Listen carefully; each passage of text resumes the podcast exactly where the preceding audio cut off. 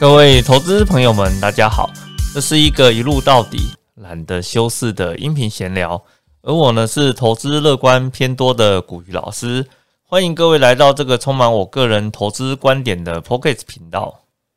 今天来跟各位聊什么呢？来跟各位聊聊关于台积电宣布将于高雄楠梓设厂之后，整个南部半导体的廊带计划的拼图就已经完成了。那如果我们是投资人呢，我们应该要怎样来掌握这样子的一个投资机会呢？那首先呢，我们就可以考虑比如说利用00891中信关键半导体，或者利用00892富邦台湾半导体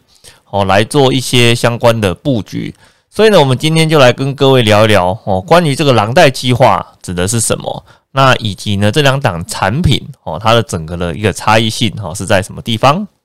那首先呢，我们先来跟各位聊一聊啦，关于台积电设厂，它后面呢大概是会产生什么样的一个影响啦。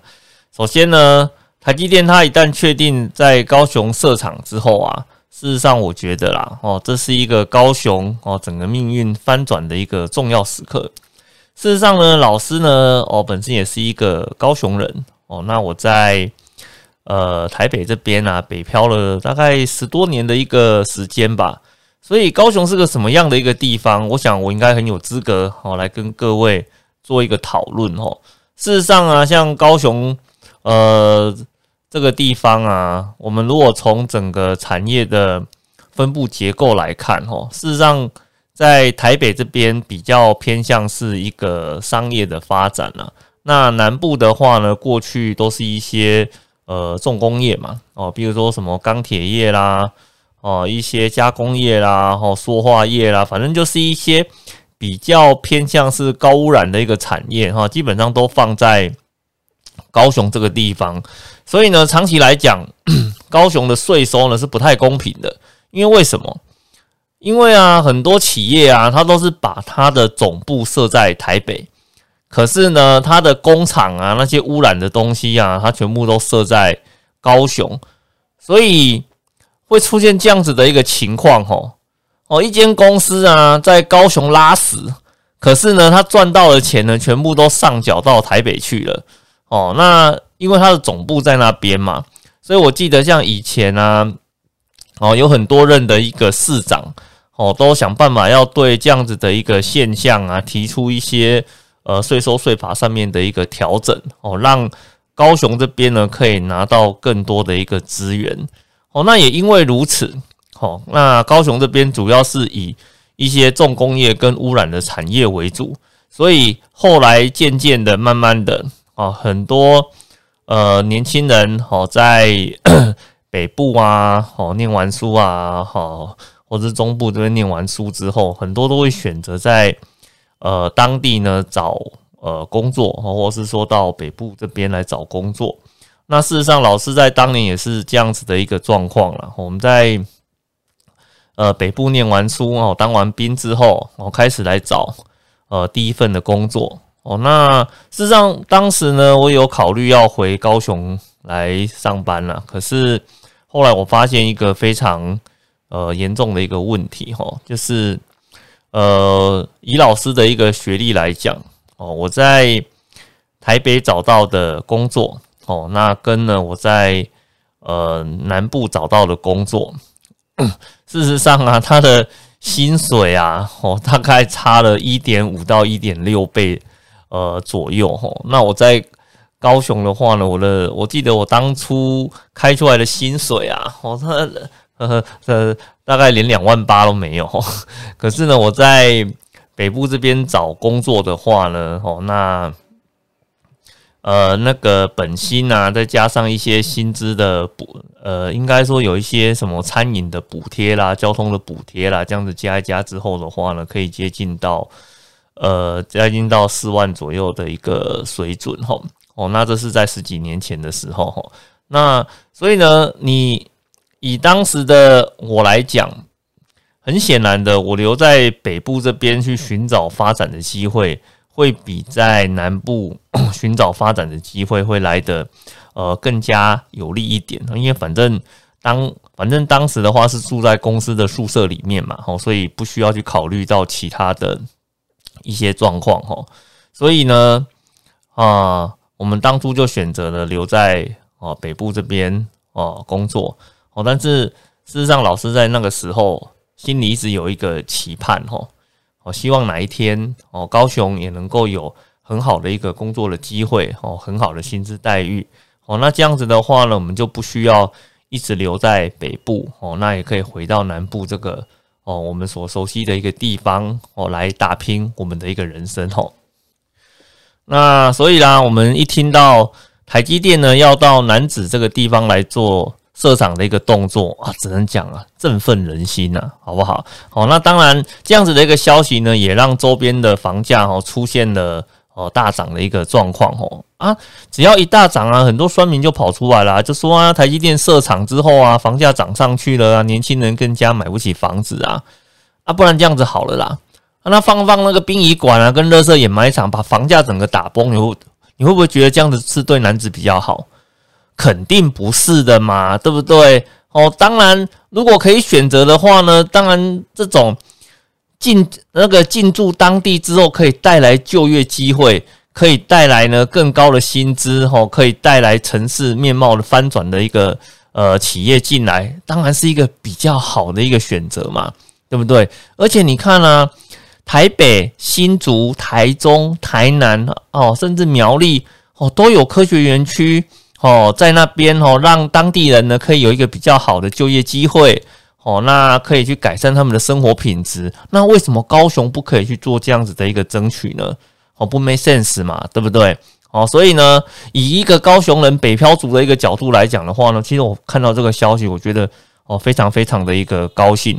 就是也许之后的一些年轻的学子们在完成他的学业之后，就不需要呢一定要往中北部跑，再直接呢在高雄就可以去找到一份理想的工作，而且就近的去做打拼，我觉得这样子不是很好吗？对不对？超棒的啦！好，那所以呢，我们接下来的话呢，就简单的来跟各位讨论一下这个所谓的半导体廊带计划到底是什么？事实上呢，在行政院他所推动的4大重点计划之中，其中有一个就是呢推动南部半导体材料的一个聚落。那这主要的原因的话呢，它是要继续来强化台湾半导体的一个优势，然后呢，把整个竹科、中科、南科、西部呢，我们把它视为是一个矽谷带，然后做成一个非常完整的半导体产业的一个聚落。而且呢，高雄本身呢有所谓的材料跟石化产业聚落的一个优势，再加上呢半导体技术。在当地呢，落地生根的话呢，可以去把整个台湾半导体的优势做一个非常完整的一个结合。而呢，在这个计划里面呢、将会以楠梓作为呢原本的一个半导体材料的研发核心，然后北接入竹桥头然后到南科，把整个呢新兴半导体的材料聚落全部统统把它给。接起来，而且呢，这其中呢，那像是什么台积电啊、日月光啊、华邦啊、茂系啦，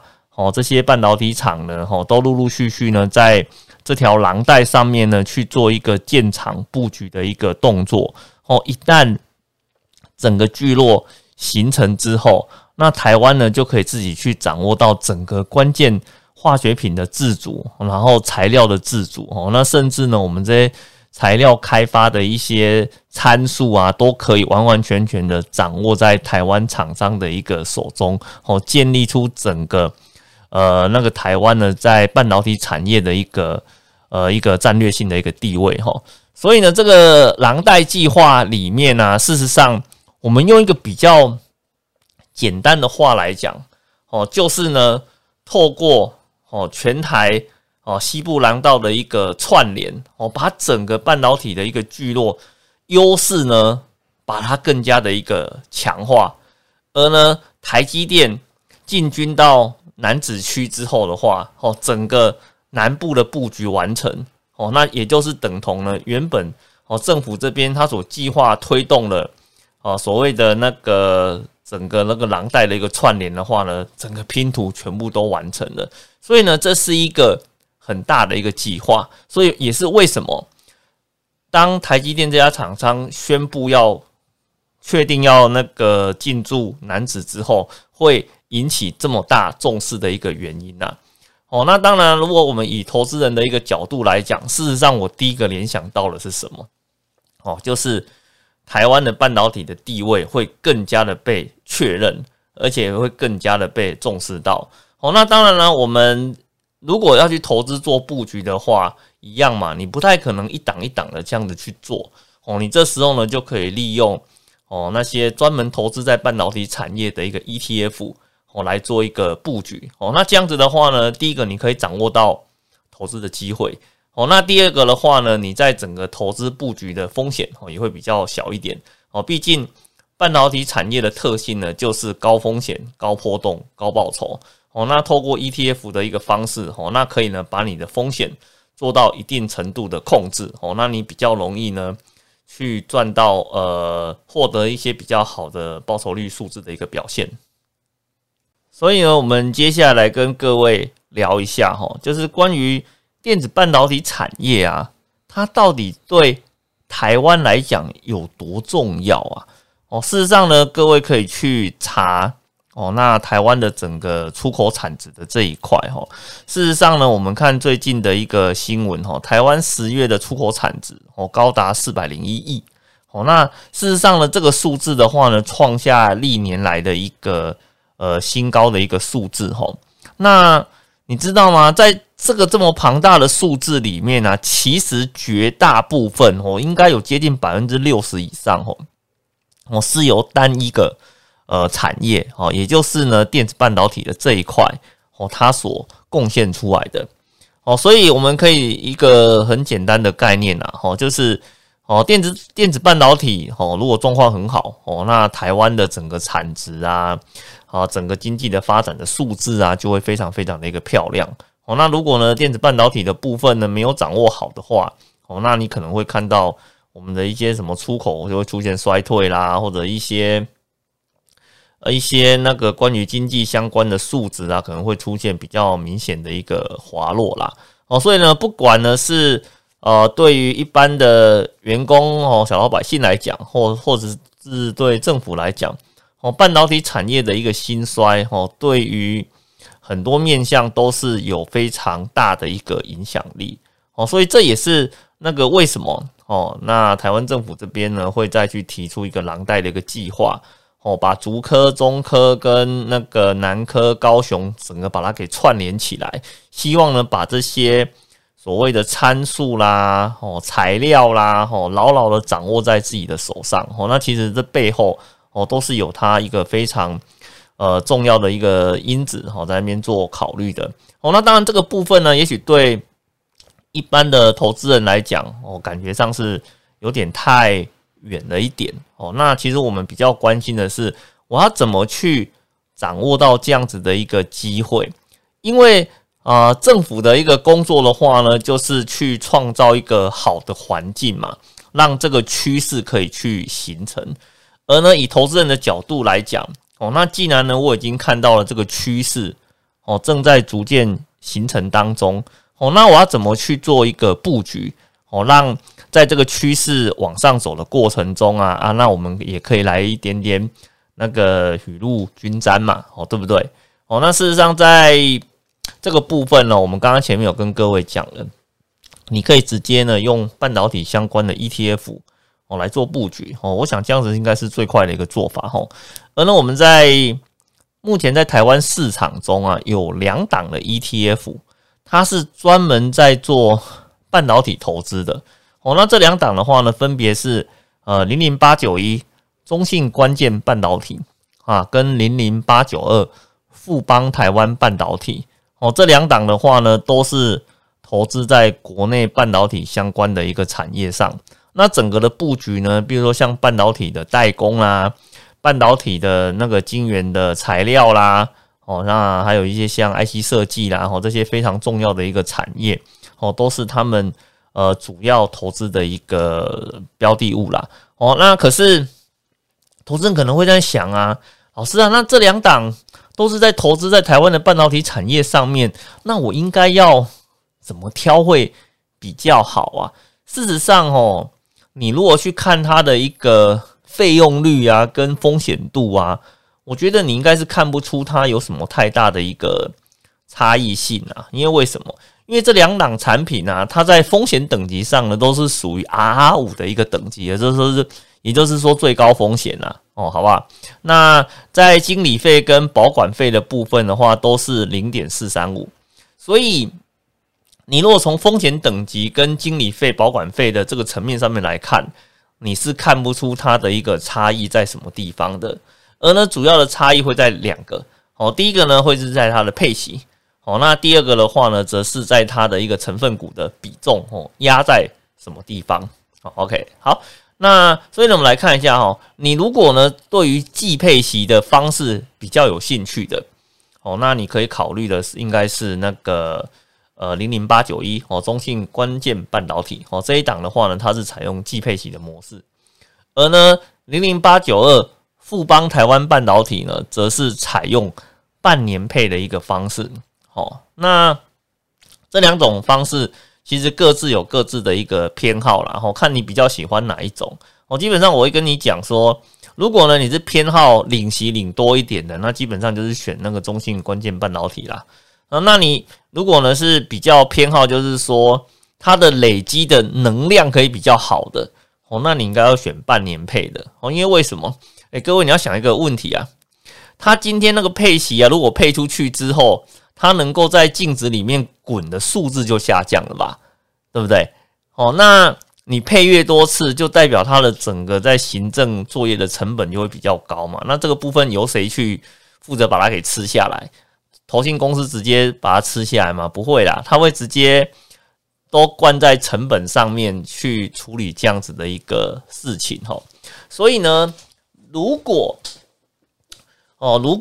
这两档的成分股啊，跟绩效的表现都是一样的，那半年配跟季配啊，就会影响到它最后累积出来的一个成效。所以如果呢，我们纯粹以配息的角度上面来看，你就可以去思考，你想要未来的绩效也许可以好一点的，你可以考虑富邦的这一档。那你如果呢，就是希望呢，每季呢都可以固定领到钱进来哦。那至于绩效差一点，你可能觉得比较无所谓，因为毕竟绩效是一个期待值嘛。但是配息的话是一个确定值哦。那确定这件事情对人来比较重要哦。那你就选中信关键半导体哦。这是我们在从配息的角度上面来看哦，你要怎么来做一个挑选。哦，那另外一个部分来讲的话呢，则是在它的成分股的这一块哦。事实上，这两档的成分股啊，我只能这样跟你讲哦，啊，大同小异啦，哦，不会差太多啦。那唯一的差异的话，就是在于说，它对每一档成分股的要求不太一样哦，要求不太一样。像是那个00892的话哦，它大概前几档的一个成分股啊，哦，比如说像联发科啦、台积电啊、联电、日月光跟联咏，哦，那它会根据权重啊，以及它策略上面的一个差异，哦，像他们在联发科的部分哦，可能它的权重就会占到接近快20%哦，那台积电的话呢，也接近在20%左右哦。哦，那至于00892的部分的话，则是限制权重最大的那一档哦，上限是 25%。那其他的话呢，单一个股不得超过 6%。好，那也就是说，我们从它的一个成分股的策略上面来看哦，就是中信的关键半导体的这一块的话哦，它会有特定的几档个股，可能它的权重会特别的高哦。比如说以我们现在看到的一个资料，可能像是在联发科、台积电、联电跟日月光投控哦，那他们的比重的话呢，可能会6%到接近 20% 左右不等的一个比例。可是呢，如果是00892，因为它在策略上来讲，只有第一大的成分股，它的比重可以高达 25%。那其他的个股的话呢，上限都控制在 6%。所以00892这一档的话呢，它可以把它可以让其他的一个个股的分散的一个状况会更加的一个均匀哦，有点类似说单一个母鸡带着一群质量差不多的小鸡往前冲的一个感觉。那可是00891的话呢，它就变成是说，它的一个成分股的比重哦，它的限制上的比较没有这么的多哦，所以呢就会依照它整个策略形成的一个效果，而会出现不同的一个差异性哦。那当然你说哪一种模式会比较好？那其实这个东西很难，这个东西是很难说的啦。因为呢，在目前的整个那个市场，就是从它发行到现在整个绩效来讲，事实上这两档的绩效并没有一个非常明显的一个差异性出来了，因为毕竟一档是在今年的5月底左右发行的，一档的话大概是在6月中旬左右发行的，也就是说发行的时间点前后大概只差两个多礼拜哦，到目前为止累积出来的绩效也并没有太大的一个落差，所以呢，你说以目前来讲哦，事实上呢，我们还没有办法很明显的去看到这种不同成分股的策略差异哦，到底对它绩效的长期的影响到底有多少？我目前看不出那么明显的一个差异性啊，所以呢我就会变成，所以说我们在现阶段来讲的话，就会变成说啊，你就看你比较偏好哪一种投资的模型，自己去做一个挑选就好。但是呢，不论你是挑00891或是挑00892，事实上它都是很 focus 在台湾半导体的整个供应链跟产业上面，它都是非常适合你来做这样子的一个选择。特别呢，你如果说你是很相信那个政府这边针对产业这一块的布局的方向是正确的，然后呢你也认同半导体未来的一个发展会优于其他产业的话，那事实上不管这两档它本身的一个策略是什么，只要它的产品的内容的架构是类似的，那我想两个最后的一个报酬率应该也不会差太多啦。那选 A 或选 B 就只是一个感觉的问题，就你觉得哪个感觉你觉得比较好，你就挑哪一档就好了。那所以呢，我跟你讲说，你如果喜欢基配息多一点的，你就挑891就好了。那你觉得呢？半年配就可以，但是我希望它未来的一个报酬率潜力比较大的，你就选那个00892。那这边的话就是我们在看目前这个狼带计划那以及呢它相对应到你可以找到的一个半导体投资的一个商品老师目前的一个建议大概是长这个样子啦。那事实上我们在最后的话呢，我们会非常的期待就是以老师的一个观点上面来看，我们非常期待像那个这样子的一个狼带计划的成型那以及呢像这么重量级的一个产业可以到南部来做设厂的这件事情那老师呢非常的期待未来的那个年轻的学子们那也许以后你可以不用再做北漂这件事情了那直接在南部就可以去完成我们一生的一个梦想不管是在就业啦、成家立业啦，那以及呢那个就近照顾亲人呐、啊，这些种种的，在我们人生的过程中非常重要的一个目标都能够在离家近的地方就完成了不需要像老师以前一样一定要去北漂那去奋斗打拼那主要的原因的话，就是因为那时候南北的一个薪资跟发展的差异真的是太大了那也许未来这个狼带计划成型之后那南北的一个差异进一步的再拉近那我们人都不需要再离家背景的去工作那我想这是一个老师非常期待看到的一个结果OK， 好，那我们今天的一个分享就到这个地方你如果喜欢老师今天的一个内容那希望老师呢有一些新的想法可以来跟各位分享的时候能够第一个时间收听到记得订阅老师的一个 Pockets 频道哦。那这样子呢，有新的一个内容上架的时候，你都可以第一个时间收听到哦。OK， 好，那我们今天一个分享就到这边，好，谢谢各位，拜拜。